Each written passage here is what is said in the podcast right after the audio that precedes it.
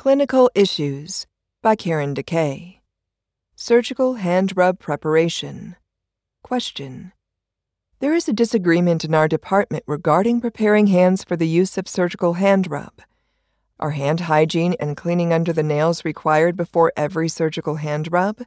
If so, how can we improve compliance? Answer. When using a surgical hand rub, perioperative personnel should follow the manufacturer's instructions for use, IFU. However, the IFU of some surgical hand rub products may not explicitly indicate whether perioperative personnel's hands should be washed before product use. Instead, the IFU may instruct personnel using the product to apply it to clean, dry hands and nails. Some products' IFU may indicate that it is only necessary for perioperative personnel to remove debris from subungual areas using a nail pick when they are performing the first surgical hand antisepsis of the day. However, other IFU may designate that perioperative personnel should clean under the nails with a nail pick each time they use the product. According to the AORN Guideline for Hand Hygiene, if perioperative personnel's hands are visibly soiled when performing a surgical hand rub, they should wash their hands with soap and water and dry them thoroughly with a paper towel before beginning the surgical hand rub. The guideline also states that before beginning the surgical hand rub, perioperative personnel should remove debris under the nails under running water by using a disposable nail cleaner. Hospital policy and procedure also may dictate whether hand hygiene and cleaning of fingernails are the first steps in perioperative personnel's performance of a surgical hand rub.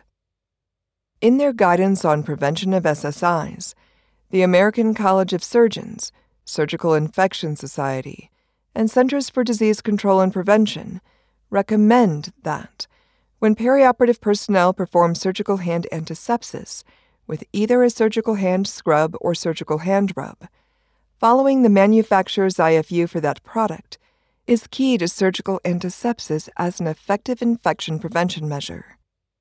As part of an investigation of an SSI cluster at an academic tertiary care medical center, infection control personnel directly observed scrub team members completing surgical hand antisepsis using both hand scrub and alcohol based hand rub products. Observers noted inadequate pre washing when required, for example, for soiled hands, lack of nail pick use, and incorrect application of the alcohol based surgical hand rub product. Interviews with the surgeons revealed a lack of understanding regarding correct alcohol rub product use. After the product being misused, that is, the alcohol based hand rub, was removed, and the surgeons received education on proper surgical hand antisepsis technique, the SSI rate returned to a level at or below the medical center's historical rates. Research results have shown that education can provide clarity and increase scrubbed team members' compliance with the recommended surgical hand antiseptic application methods. In a quasi experimental study, investigating the use of visual process maps to improve compliance with surgical antisepsis standards at a tertiary care hospital.